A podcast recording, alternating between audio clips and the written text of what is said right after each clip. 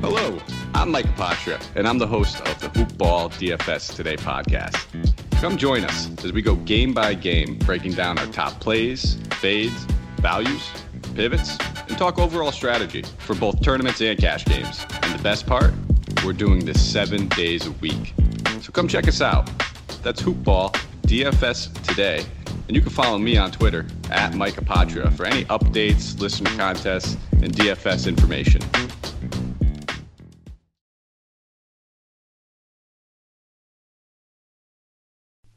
The following is a Hoop Ball presentation.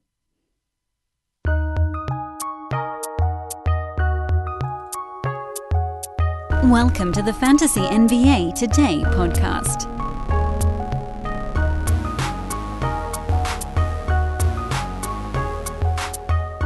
Good morning, Blazer fans. I had to do it. I had to do it. You guys know I'm a Laker fan, so I'm smarting a little bit from the games last night. Happy Wednesday, everybody. Welcome to Fantasy NBA Today. I am Dan Besbris at Dan Besbris on Twitter, D A N B E S B R I S. This is a hoopball presentation, hoop-ball.com, the website at hoopball fantasy on Twitter. Uh, at Hoopball Lakers, if you want to follow those guys, Ethan and uh, JC. What a uh, what a mess, right? What a mess. Lakers are a mess. And we'll talk about that a little bit later on at the podcast. Today's show will largely be spent breaking down the card tonight, mostly from a betting standpoint. We do have Adam King coming up on the podcast tomorrow. We'll be talking a little bit about some of the things we're looking towards next season, whenever the hell that actually turns out to be. And then we'll wrap up the pod on a Friday. Uh, might have Brewski on the show on Friday. I know that he's been uh, buried under. He's had a bunch of meetings this week, which uh, can cloud an already muddied set of availabilities, especially with my end being so tight here anyway. But uh, if not this week, then we'll get Brew back on next week, talk uh, some playoff stuff as well.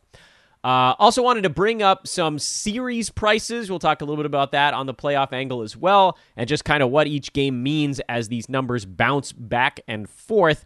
And if you wanted to jump in on that, there are other ways to do it. But again, a reminder here, folks, we're basically out of the fantasy landscape for a little bit. We'll do some fantasy stuff. We're going to talk fantasy uh, with Adam tomorrow. You know, as as news breaks, as little things trickle out, we will uh, we'll address them. But for the most part, I, I mean, ninety to ninety five percent of the time right now, there just there isn't really fantasy stuff to do because we already did postmortems on every team. Things are not changing here in the bubble. The way we feel about particular players, there might be some nuances, some players that you know changed our opinion a little bit, and we'll you know those guys are coming up. And at some point, I will do a couple shows. Maybe we'll spend a week. I don't know, breaking down bubble rankings and how that all went. But I not too much time on that because the the the hope is that we'll never have to do another 22 team, eight game sprint like this one. So, um, you just, you know, you don't want to sink too much time into something that's going to have no bearing on anything we do in the future. So let's dive on in. First uh, game coming up in an hour as per usual. So we really have to kind of hightail it on the the first show, uh, first game breakdown on the pod, and that's Brooklyn at Toronto. Raptors are an 11 and a half point favorite in that game, which is, by the way, bigger. They were a nine and a half point favorite at closing line on the game on Monday, and they won it by 24. So, not surprisingly, that number has moved up. The question is, what was your takeaway from that Monday game? What was your takeaway from that Monday game? Brooklyn shot 46.5%. Uh, Toronto shot 47 percent. There was there was a, a half percentage point, five one thousandths separating the two teams, and yet Brooklyn lost by 24. If you want to dig into it a little bit deeper, Brooklyn had three additional turnovers. Toronto shot 17 additional free throws. That's a real big one because Brooklyn only hit uh, 68, 69% of their only 16 free throws, and Toronto missed one. They went 32 for 33, which is pretty wild. Uh, Toronto hit 22 three pointers. Brooklyn only hit 13. So there was some stuff kind of in between the numbers that told more of a story. Number one, Freddie VanVleet hitting eight three pointers in that game was a bit of an outlier. He's been really good in the playoffs, make no mistake. He's been outstanding. We had him really high on our, our resumption draft board, and you should add him high on your playoff draft board because he's fixing to get paid. Serge Ibaka was very good. He goes high usage when he gets on the floor, actually second highest of anyone on the team. Somehow Marcus Gasol had higher usage than Serge Ibaka. I can't quite put my finger on how that makes any sense. And uh, then Pascal Siakam, he struggled. He was it was really the one Raptor to have what you'd call ultimately kind of a bad ball game. Lowry didn't shoot the ball well, but he had his usual rebounds, assists, threes, seven free throws, all that stuff kind of balanced things out. He and VanVleet and Anunoby played pretty good minutes in that game. OG probably would have played more, but he ended up with five fouls in 34 minutes, or he probably would have been at 36 or 37 as well. And frankly, they went to uh, they went to scrubs the last two and a half, three minutes of the game also. So you might have seen Lowry and VanVleet over 40 minutes if this game was contested in any meaningful way. Something to keep an eye on. Toronto's minutes could go up for some of their starters. The other side of this is uh, Timothé Luwawu-Cabarrot. Joe Harris actually played relatively well in that game on Monday. I would argue Jarrett Allen actually played relatively well in that game on Monday.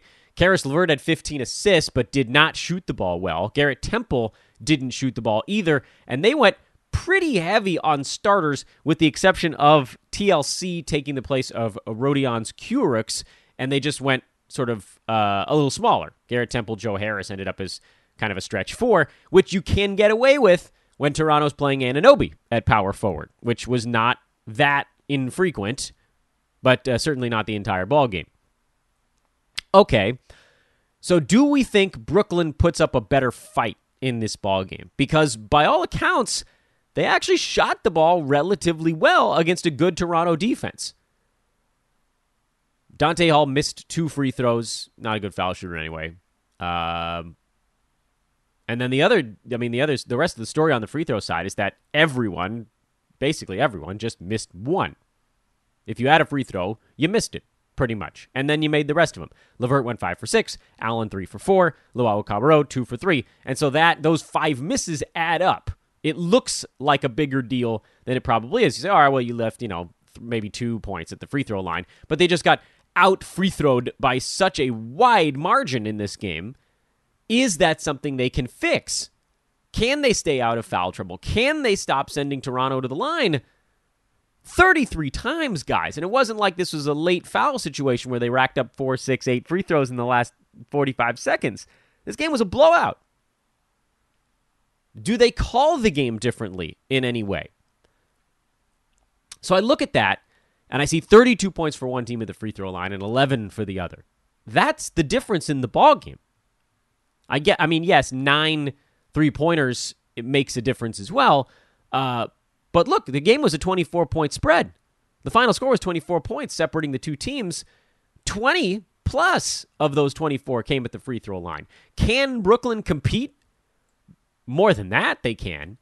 So I like Brooklyn in this early game as you're looking at lines for these particular stuff. If you have an opportunity to squeeze one in there, can Toronto pour it on? Yeah, they could play better. Lowry could play better. Siakam could play better.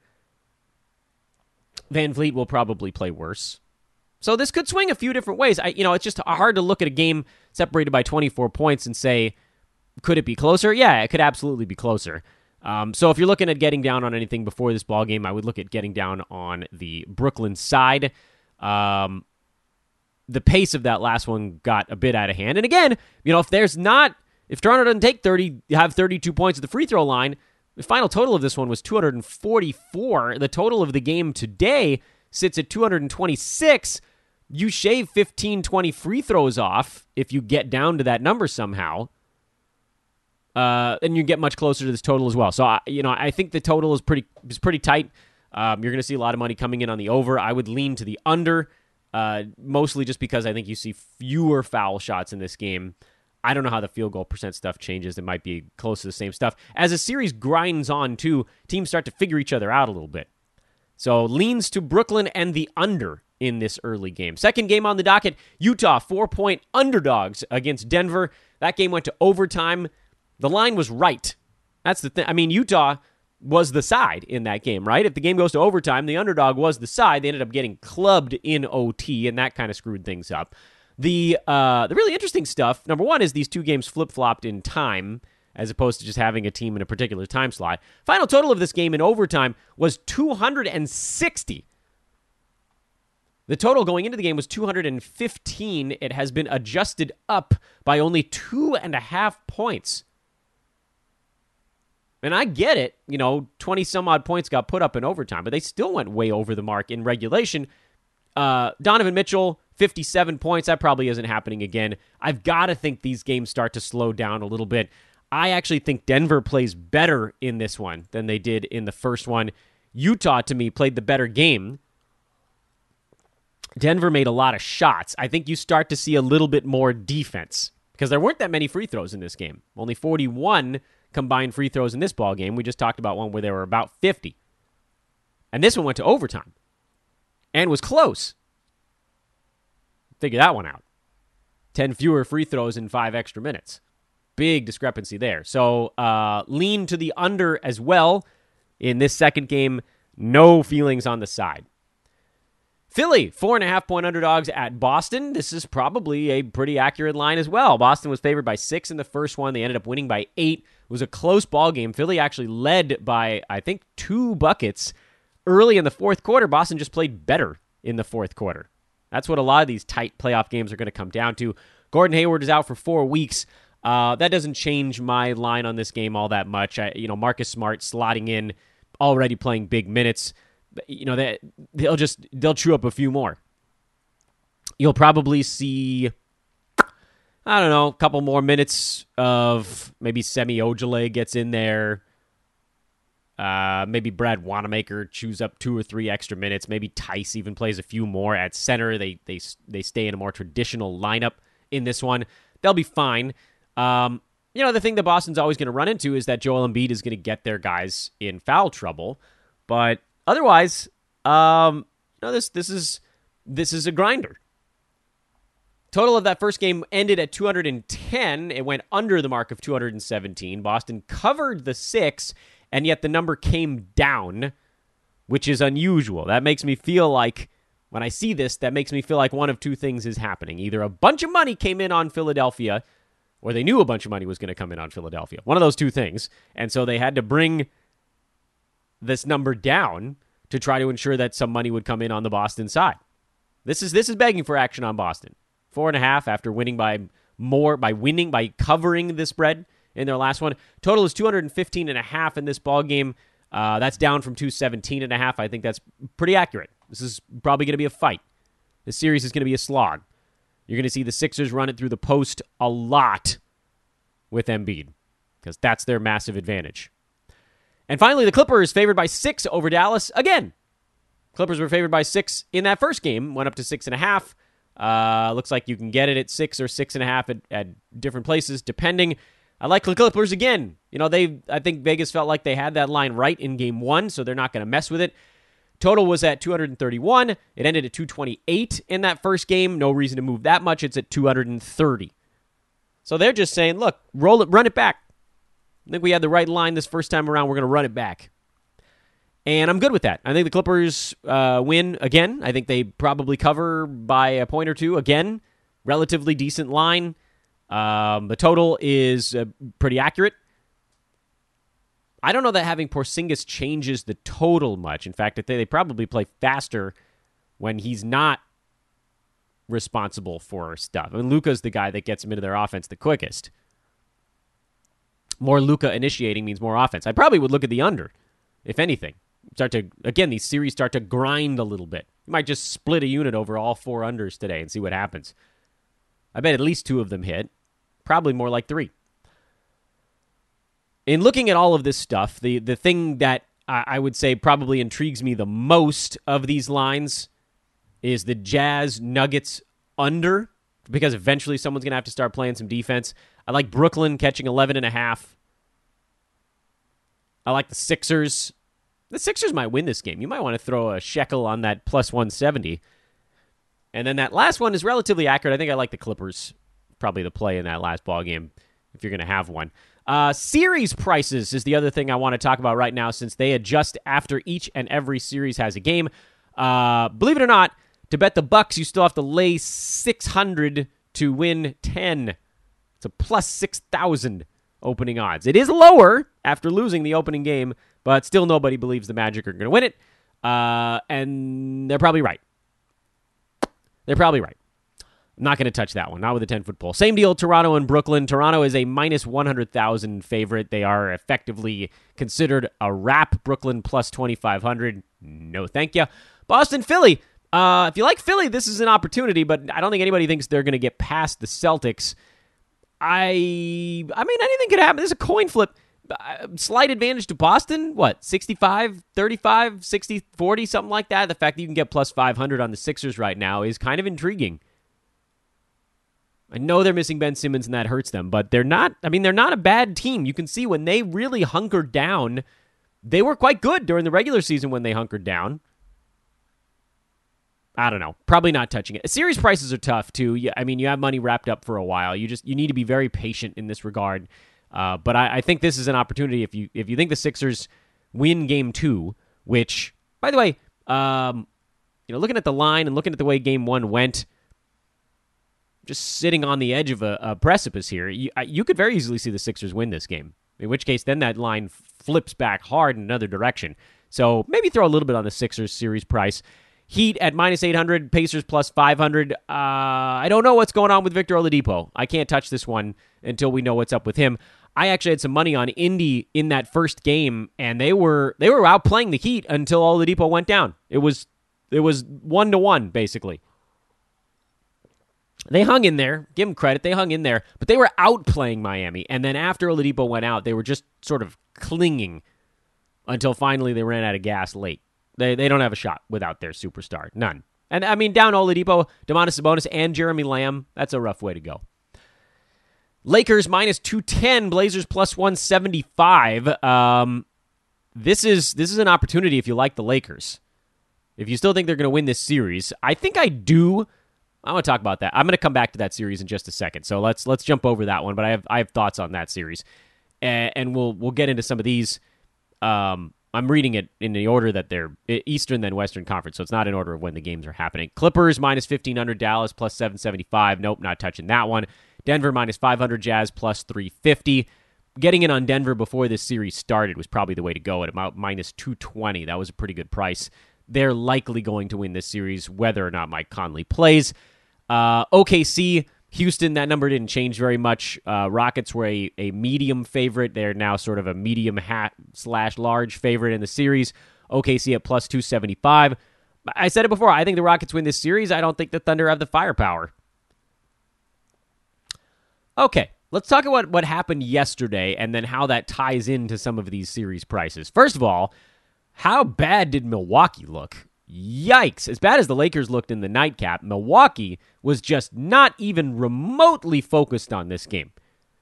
Vooch had 35 and 14. James Ennis had 11 and 8. Gary Clark had 15 and 6. DJ Augustin double doubled as he does in first games of postseasons.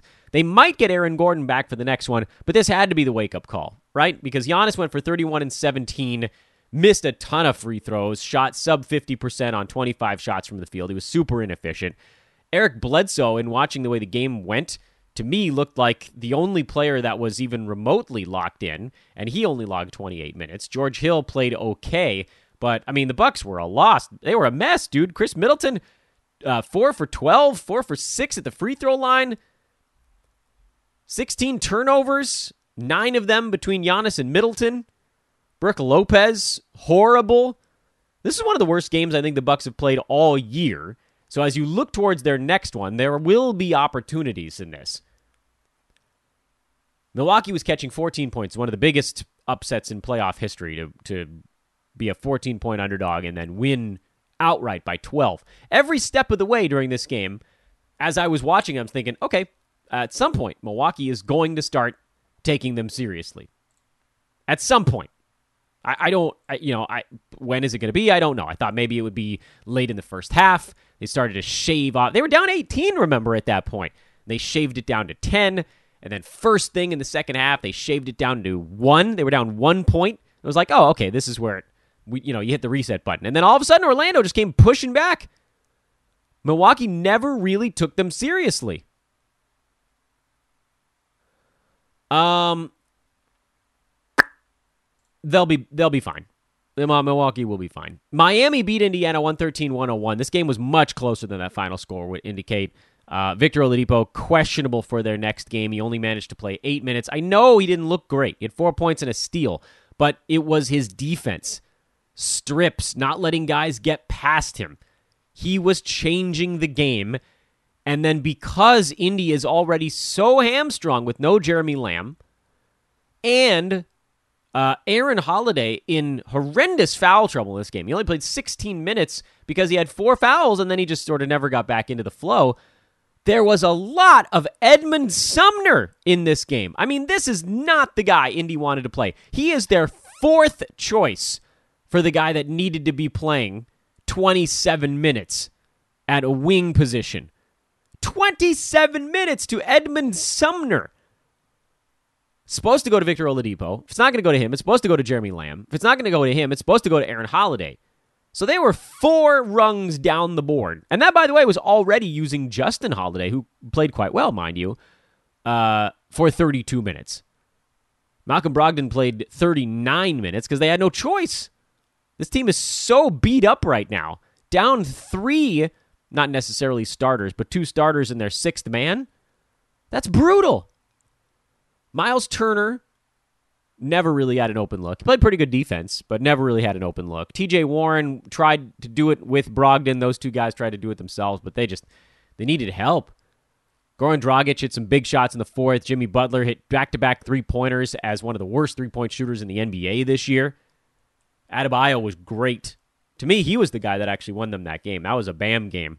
When he was out, Indy was able to get stuff on offense and they were able to defend Miami better. Bam's ability to set screens and make passes changes the way teams play defense. He just hits guys on the run the way other big men can't. He can see over people. So then Miles Turner had to come out on him, try to make passing more difficult, and he was able to just sort of go around him. Uh, Heat are going to win this series if, if Oladipo misses any kind of significant time. That's just it. If he comes back, they've got a shot. Simple as that. Houston beat up on OKC. This game got ugly early. Gallo, who, by the way, uh, shout out to Stephen Williams over on our DFS side. He mentioned Gallo as one of his favorite plays on the board because he's the guy that has the advantage in this series matchup. Uh, and, he, and he took advantage of it because he's going to be playing against guys like Danuel House, uh, Ben McLemore often as small forward, power forward. Sometimes he's going to get Rob Covington, and uh, Rocco can give him some fits, but uh, he, he has an edge with Houston being so very small that Gallo can just shoot over people. And he had nine free throws. I mean, he, he did his usual stuff. Chris Paul was very good, 20, 10, and 9. But uh, Shai Gilgeous-Alexander never really got into the mix.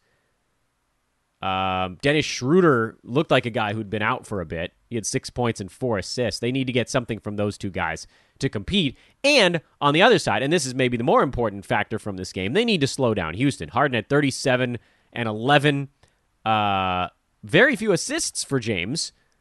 It looked like OKC was actually content to let Harden try to do a bunch of stuff. And, you know, if he's going to make most of his shots, that strategy doesn't work. And then Jeff Green comes out of the wings to hit for 22 points on 12 shots. And Houston had 23s. But this is what we talked about with Houston. There's so much variance in the way their games can go. They could hit 23 pointers and win by 15. Next game, they could hit 10 three pointers and lose by 15. Those same shots might just not go in. Simple as that. Without those 10 three pointers, they score 93 points in this game. With those 10 three pointers, they score a buck 23. So if you liked playing this series, keep watching it. That's a that's a live series to to play and interesting wagers to make. And then finally, and this is the one I want to focus on for a few minutes, Portland and LA. Portland won 100 to 93 in a game that frankly the Lakers probably should have won by 10. I don't know what that means in terms of how this series is going to go. but it's a game the Lakers should have won by 10. And I'll tell you why. Because I've been scouring Twitter and finding out reasons why. The eye test told us that the Lakers should have been winning that series. There was a point during the second quarter of that Lakers Blazers game yesterday where the Blazers had scored nine points in the quarter, all at the free throw line. Portland had a lot of free throws early in that basketball game, an absolute truckload that kept them in it. Or the Lakers would have been winning that game by five or six at that point instead of, I think, being down two or three. That's how that was going. Secondly, Portland hit really difficult shots. Really difficult shots. Conte- McCollum had a contested three, a contested two.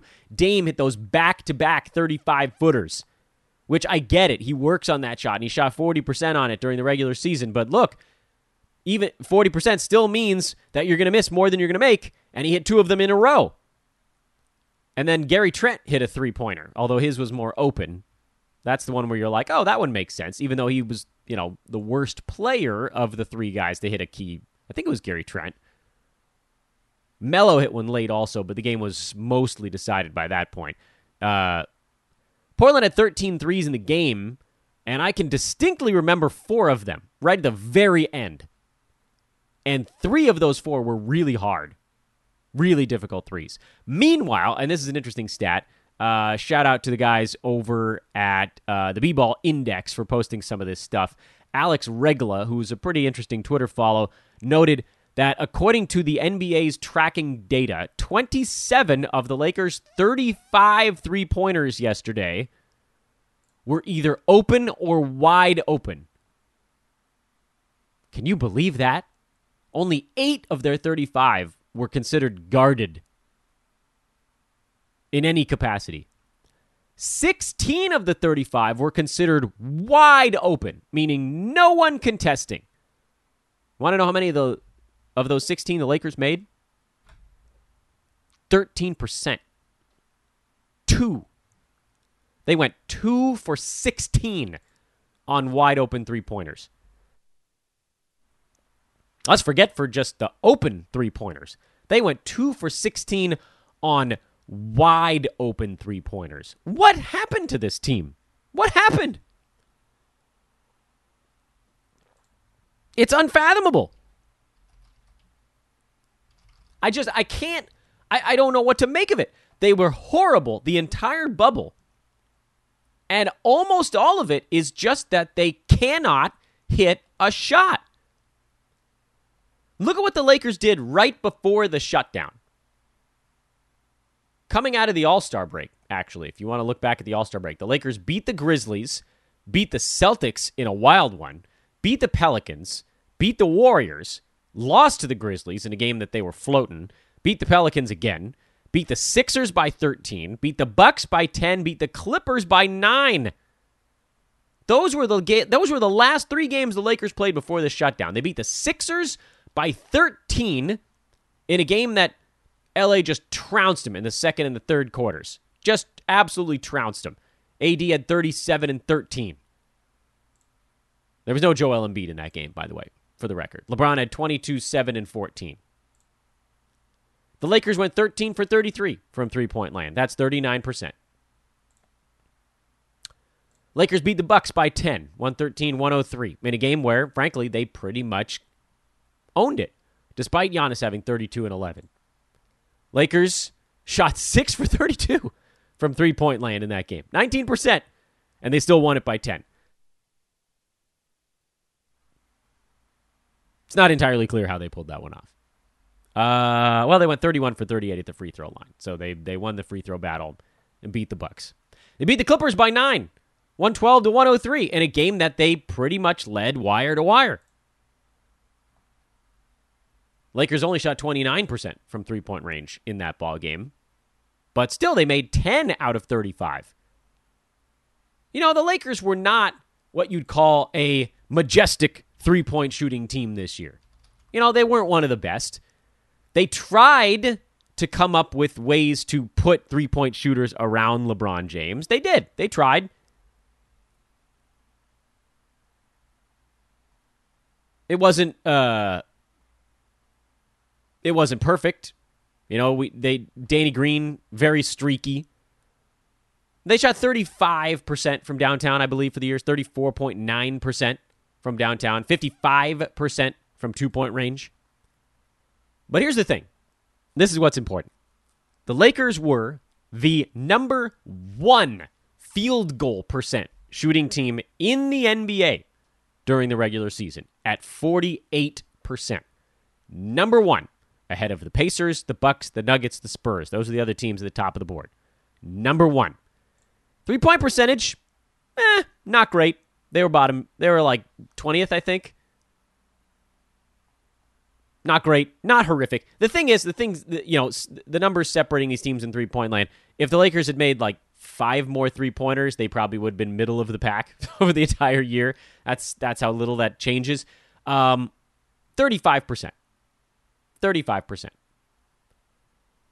Portland, by the way, uh, a better three point shooting team, not surprisingly. They were number three in the NBA at 37.7%. But field goal percent overall, they were at 46.3, which is very much middle of the pack. Now, admittedly, they didn't have Nurkic, uh, but he and Whiteside, that's a fairly parallel number on field goal percent. So that I, you know that number's not going to change all that much. Who are the Lakers missing in the bubble right now? Avery Bradley and Rajon Rondo. Those are not the guys that are supposed to carry your three point percent, right? Are they? Is this what was expected? Avery Bradley shot 36.4% from three this year, but he only took three and a half a game, made 1.3 out of 3.5. So, I mean, yeah, you know, they lost someone who would have brought their season mark up a little bit, but it's not really a difference maker. And Rondo, we all know with him, he fluctuates wildly and it usually levels off to something not that great. He was at 32.8% this year. So the players missing aren't the issue. Whether or not the threes are guarded isn't the issue. It's just that nobody's making them. No one's making them. It's mind boggling, guys. It's absolutely positively mind boggling. I like I can't I cannot fathom it. And it's the whole bubble. It's the whole bubble. Look at three point percentage. Uh, can we get? Oh man, I don't think I can sort it by bubble. That's a shame.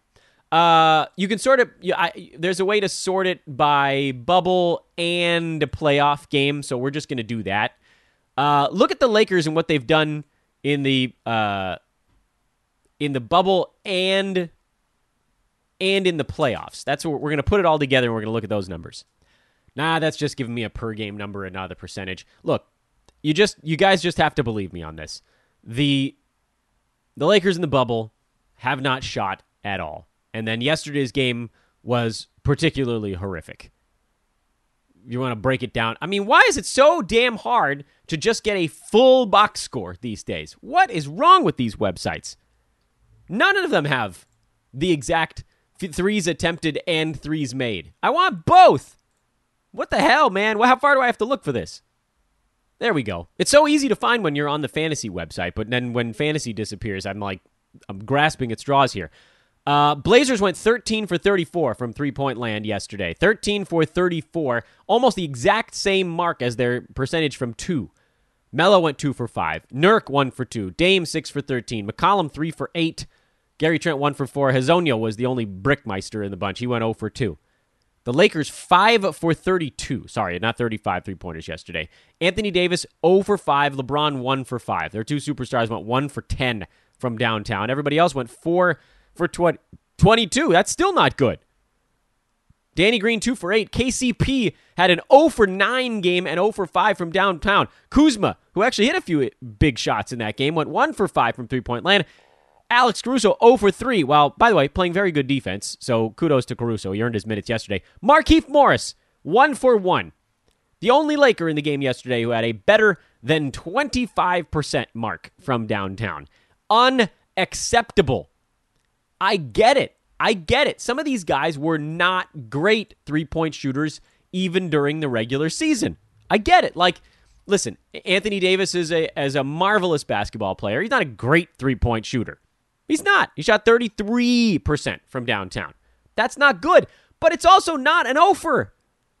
Even if he makes one and shoots 20% yesterday, that's a ball game. LeBron, one for five. Danny Green, if he makes three instead of eight. I mean, we're not asking for much out of the Lakers right now to be remotely close to where they need to be. So, what does this mean going forward now? Lakers only had nine turnovers in that game yesterday, too. Like, all of the metrics pointed to the Lakers winning that ball game. AD missed five free throws and shot eight for 24 from the field. LeBron was pretty good 23, 17, and 16. Hard to argue with LeBron. Dude needs help. And it's got to be better than that from AD. It's got to be better than that from AD. I know the, the numbers looked good, but he has to be better. Got to find a way to make some shots. You do. Because defensively, the Lakers were very good in that game. AD was actually quite good. Dwight Howard was stellar defensively in that game. He had a big impact in his 15 minutes. I don't even know why JaVale McGee was playing. uh, I know he gives him a certain look, but uh, not not a look that I'm a super fan of. All right, so we've analyzed, we've broken this series down. We've looked at what the Lakers need to do. Um, Blazers got very lucky because if they don't make those four really hard three pointers, they lose that game despite how poorly the Lakers played. Blazers didn't play that well. They played well enough. So the question really is ultimately can the Lakers hit a three pointer? And I don't know. The answer to that question is I really don't know. Because if you go to just their bubble games, just the bubble games, Lakers against the Clippers, they actually hit 30% in that first game where none of their shots were going in. They they hit 30% against the Clippers to uh, to fire up the bubble season. Against the Raptors, uh, they hit 25, 10 for 40. Against the Jazz, and this was the one where everybody woke up a little bit, they still only hit 34.5% but at least they got to roughly their season mark. Lakers got spanked by the Thunder and went 5 for 37 from downtown, 13.5%. They got spanked by the Rockets. Now, admittedly, there was no LeBron in that game, and went 2 for 19 from downtown, 10.5%. Lost to the Pacers, finally hit 33% of their three pointers in that game, but didn't hit anything else. The Lakers, there's something wrong. There's something wrong with the Lakers. I, I, I don't know how to describe it. They had one game where they actually hit their threes, and it was one where they barely beat the Nuggets, who, by the way, also hit their threes in that game. Denver, Denver shot 58% in that game and lost somehow. And then the Lakers, that finale, they played the Kings, but you know nobody that was in that game cared. No one played any defense, and they hit 43% of their threes. You throw that one out where no one played any defense, and things get real ugly.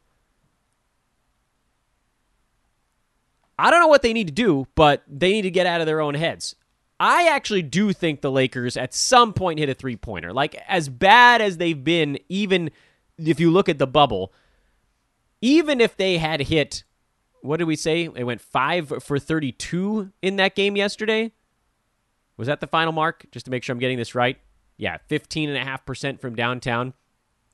I don't care how awful you are, you're not going to sustainably hit 15.5% from downtown.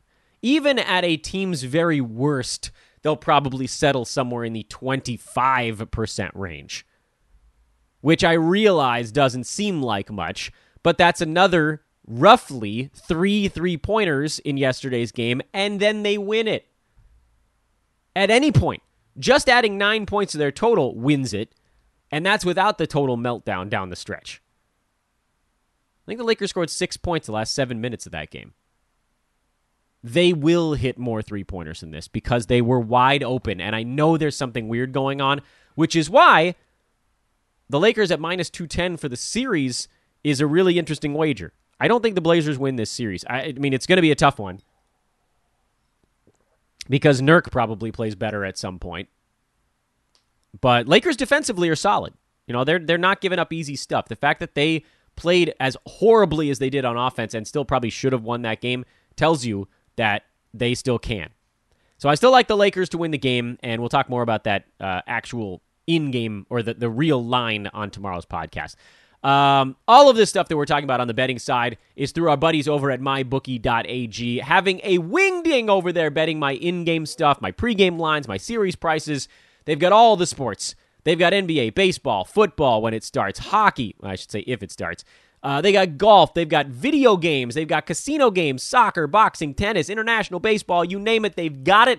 Live in game lanes lines are super fun. They have sweet uh, sign up bonuses which you can get. By the way, you can unlock some special ones by using the code HoopBall when you sign up. The minimum deposit is only $45. That is very small if you're opening up a betting account. Uh, you put four and a half, five bucks on every bet, and we'll make it last forever, pretty much. Uh, well, I mean, we all get carried away, and that's a problem. But if we don't get carried away and we just grind this thing out, we'll just slowly add two, three, four, five bucks to your your ledger, and then once you hit a certain threshold, you start bumping up the wager size.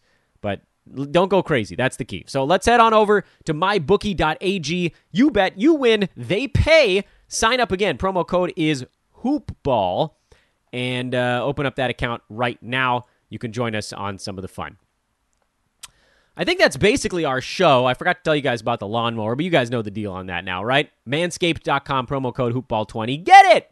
Just get it. Keep making us look good. We got to move a couple more of those bad boys. We got to move product. We got to move product, baby. Got to move product. I'm Dan Besbris.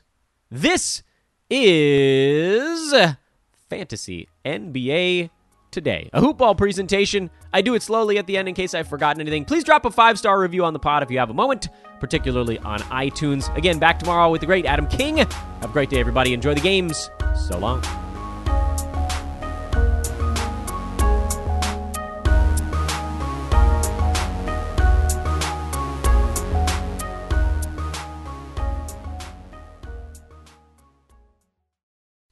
This has been a Hoop Ball presentation.